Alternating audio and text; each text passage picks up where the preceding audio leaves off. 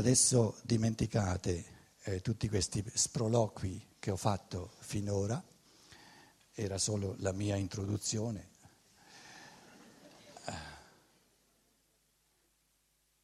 In Germania ce la faccio a essere un po' più stringato, eh, se no eh, scappano via tutti quanti. In, in Italia siete un po' più, un po più come dire, ben, benvenevoli. Eh. Qual è la parola italiana? Benvolenti. Quando le cose sono un po' difficiline, perché le cose, l'amore all'umano insomma, è semplice ma è anche complesso. Allora, il logos, questo logos, cosa ha fatto quando il logos è fatto carne?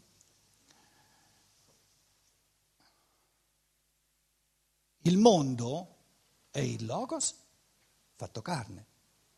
E la logica divina diventata percepibile. E questo logos fatto carne si è fatto carne per dare all'uomo la percezione dall'esterno, quindi la percezione è la conduzione dall'esterno e il pensare trasforma questa conduzione dall'esterno in una gestione dall'interno perché il pensare capisce l'essenza delle cose. Quindi la percezione nasconde mettendo la materia in primo piano, nasconde l'essenza, che è il concetto. E il pensare scopre il concetto, ricrea il concetto, quindi il logo si è fatto carne per dare la possibilità all'uomo no, di riscoprire i pensieri divini a partire dalla percezione, ricrearli dentro il suo pensiero. E vi dicevo, questo logos che è venuto è riuscito, è riuscito, a esprimersi attraverso un essere umano che si chiama Gesù di Nazareth, però Gesù di Nazareth non è il Logos, Gesù di Nazareth è l'umano, l'uomo, sarebbe ognuno di noi in prospettiva evolutiva di diventare sempre di più il luogo di espressione del Logos. Quindi questo Gesù di Nazareth è una specie di, di, di, dire, di fenomeno primigenio dell'umano nel quale il Logos si esprime in forma pura. Per tre anni è avvenuto questo, dal, diciamo dalla taufe, ehm, dal battesimo nel Giordano fino, fino alla fine. Quando, vi stavo dicendo, questo Logos, il pensatore divino, che i cristiani chiamano Cristo, quando le cose diventavano un po' complesse, ed era questo che volevo dire, dice allora adesso lasciamo via tutte queste cose difficili, complesse e racconta una storiella. Ha raccontato storielle.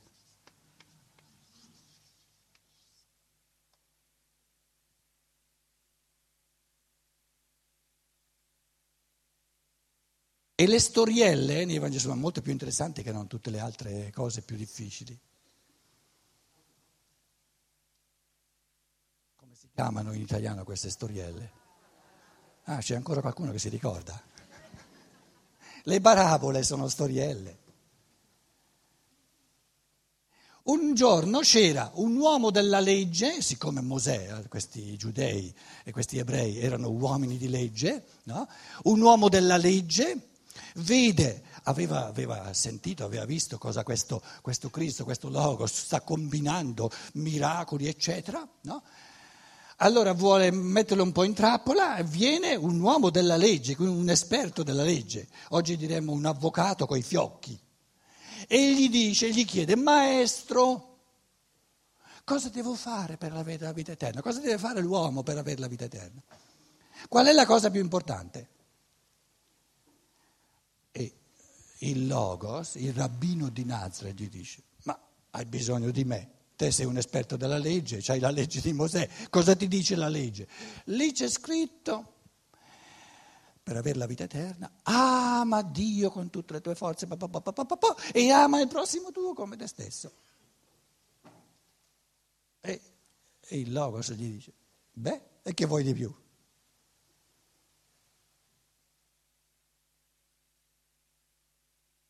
Se ami il prossimo tuo, lasciamo stare Dio, perché Dio ognuno se lo fa, se lo fa a modo suo, eh? Però la seconda, quella ci prende veramente... Se uno ama il prossimo suo come se stesso, vi assicuro che non manca nulla, eh? Casomai avremo bisogno di altri, alcuni millenni per arrivare a quei livelli. Allora il Logos gli dice, beh, ce l'hai scritto nella legge, ama il prossimo tuo come te stesso. Questo. L'amore è la perfezione dell'uomo.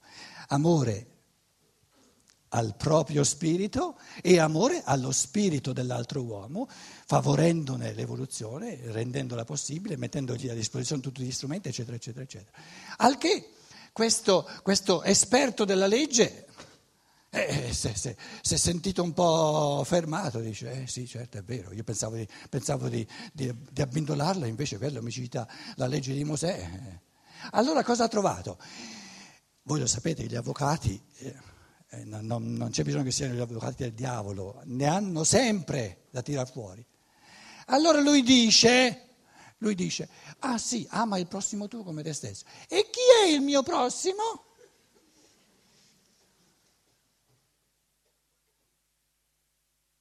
Lo voleva di nuovo eh, mettere alla prova. Il prossimo.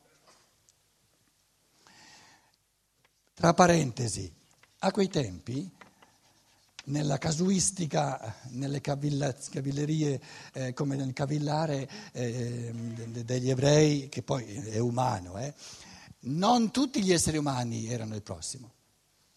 Prossimo era soltanto o l'ebreo, che quindi si è sottomesso alla legge di Mosè, oppure lo straniero che, è, che si è fatto naturalizzare. E gli altri non sono prossimi. Quindi c'era un modo di interpretare, allora, di interpretare la legge di Mosè che diceva, no, se tu trovi uno straniero non hai eh, come dire, i doveri che tu hai nei confronti del tuo prossimo, perché il tuo prossimo è colui che appartiene allo stesso popolo, che, che ha il culto di, di, di, di Yahweh, colui che osserva la legge di Mosè e non hai nessun dovere nei confronti dello straniero. E perciò la domanda è importante, chi è il mio prossimo? A quel punto lì, perché il mio prossimo ama il prossimo tuo come te stesso, quindi abbiamo a che fare con, eh, con eh, il mistero dell'amore riferito al prossimo. Con la domanda, di fronte alla domanda chi è il mio prossimo, il Cristo sa che le cose si complicano, non si può dire in una parola chi è il mio prossimo, perché nessuno è il mio prossimo, nessuno mi è vicino. Nessun uomo mi è vicino. Vicino, vicino mi è soltanto colui a cui io mi avvicino. Se io non mi avvicino a lui, anche se mi, siede, mi è seduto accanto, mi è lontano. Ora, questo essere pieno di amore, pieno di logica dell'amore, il logos è la logica dell'amore all'uomo. Deve spiegare a questo, a questo esperto della legge che la legge dell'amore non chiede chi è già il mio vicino, ma che l'amore consiste nella capacità di andargli vicino, di, di, di, di, interessarmi a lui. Questo avvicinarmi all'altro significa interessarmi a lui, significa, come dire, eh, eh, eh, un'attenzione a lui. Se io non mi interesso a lui, se non ho attenzione verso il suo essere, anche se sono fisicamente accanto a lui, gli sono lontano. Ora, questo, questa, questa, cosa com- semplicissima ma complessissima che l'amore non può considerare l'altro già vicino, perché allora non c'è nulla da fare, ma che l'amore sta nell'avvicinarsi, nel renderlo vicino, rendere me vicino a lui, nell'interessarmi a lui. Questa, tutto questo mistero grosso lo esprime con una storiella. C'era un uomo che andava da Gerusalemme a Gerico. Adesso preparate la storiella eh, coi fiocchi, eh? È una storiella eh, inventata dal, dal, pensatore principale, dal Logos. Quindi non prendiamola eh, sotto gamba. Adesso ho bisogno di un po' di spazio qui per metterci Gerusalemme, per metterci Gerico. Eh, allora, Gerusalemme era il concetto del punto più alto, qui c'è il monte Gerusalemme, era il punto geograficamente più alto. Poi, qui Gerico Gerico, attorno al Mar Morto, Mar Morto 400 metri sotto il livello del mare. Quindi da Gerusalemme a Gerico è il cammino umano, il cammino di ogni essere umano, dalle altezze dello spirito, dal paradiso originario, fino a giù, giù, giù, giù, giù nel mondo della materia. Un uomo, che è ogni uomo, andava da Gerusalemme a Gerico e la direzione del cammino di ogni essere umano, di tutta l'umanità. Ora siamo ancora più giù che non, che non Gerico. E a mezza strada, quindi questa mezza strada è la metà dell'evoluzione che vi dicevo prima, incappò in ladri e in briganti che lo picchiarono e gli portarono via tutto quello che aveva. Cosa aveva l'uomo nella prima metà dell'evoluzione? Aveva la, la teosofia, la, sapien- la rivelazione della sapienza, la sapienza divina. La sapienza divina spogliato tutto via questa ricchezza e doveva andare via, perché se l'uomo fosse rimasto imbottito di sapienza divina e non fosse diventato poverello poverello, non avrebbe avuto, eh, come dire, eh, li, eh, la spinta a ricercare lui, a partire dalle sue forze di pensiero, tutti questi contenuti di sapienza. Quindi era nella saggezza evolutiva che come dire, questi, queste controforze, questi demoni, eccetera, spogliassero l'uomo di tutta la sapienza, di tutto il patrimonio divino, adesso si trova a metà dell'evoluzione mezzo morto.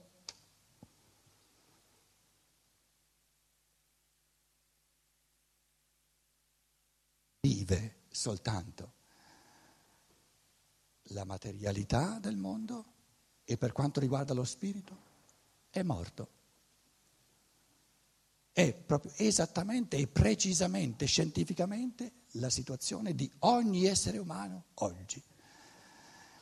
Nel mezzo dell'evoluzione, e fa parte delle, delle, delle leggi dell'evoluzione, l'essere umano è mezzo morto nel senso che ogni esperienza del mondo spirituale è sparita e vive soltanto nel mondo della materia. È morto alla metà migliore del suo essere, che è quella di essere chiamato a diventare sempre di più uno spirito creatore. È caduto nel mondo della materia, nel mondo diciamo, della non creatività, della ripetitività eh, meccanica delle leggi di natura. Una legge di natura è una ripetitività della stessa cosa, quindi l'opposto della creatività.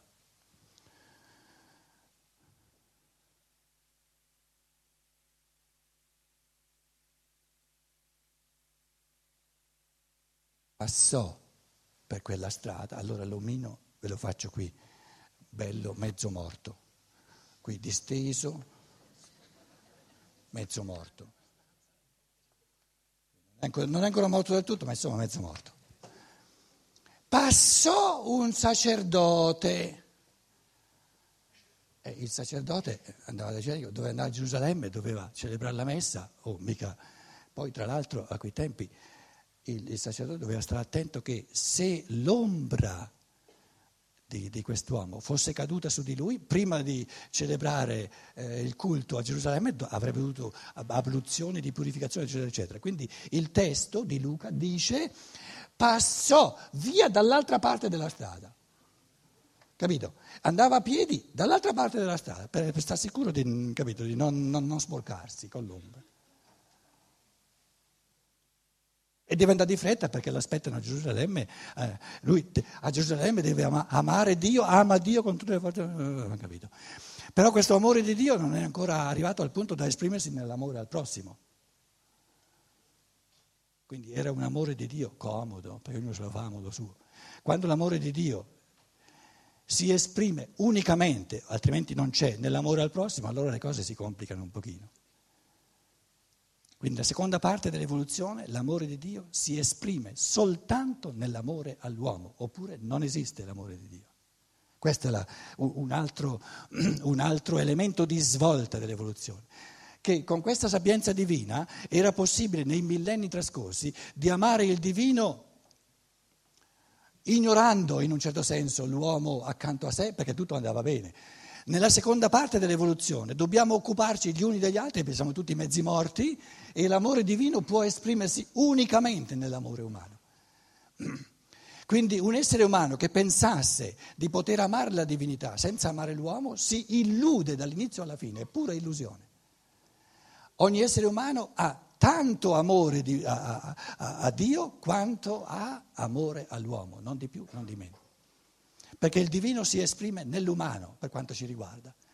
E tutto ciò che, di divino che è extraumano non ci riguarda, non, non è fatto per noi. Poi passa un levita, il levita è il, il chierichetto, del, oggi si direbbe il chierichetto, il sacrestano. No? E, il levita dice, io devo andare, devo andare, dietro, sono un satellite del sacerdote e mica posso fermarmi. A... Allora anche lui dall'altra parte se ne vanno tutti e due a Gerusalemme, a piedi. Poi arrivò a cavallo un samaritano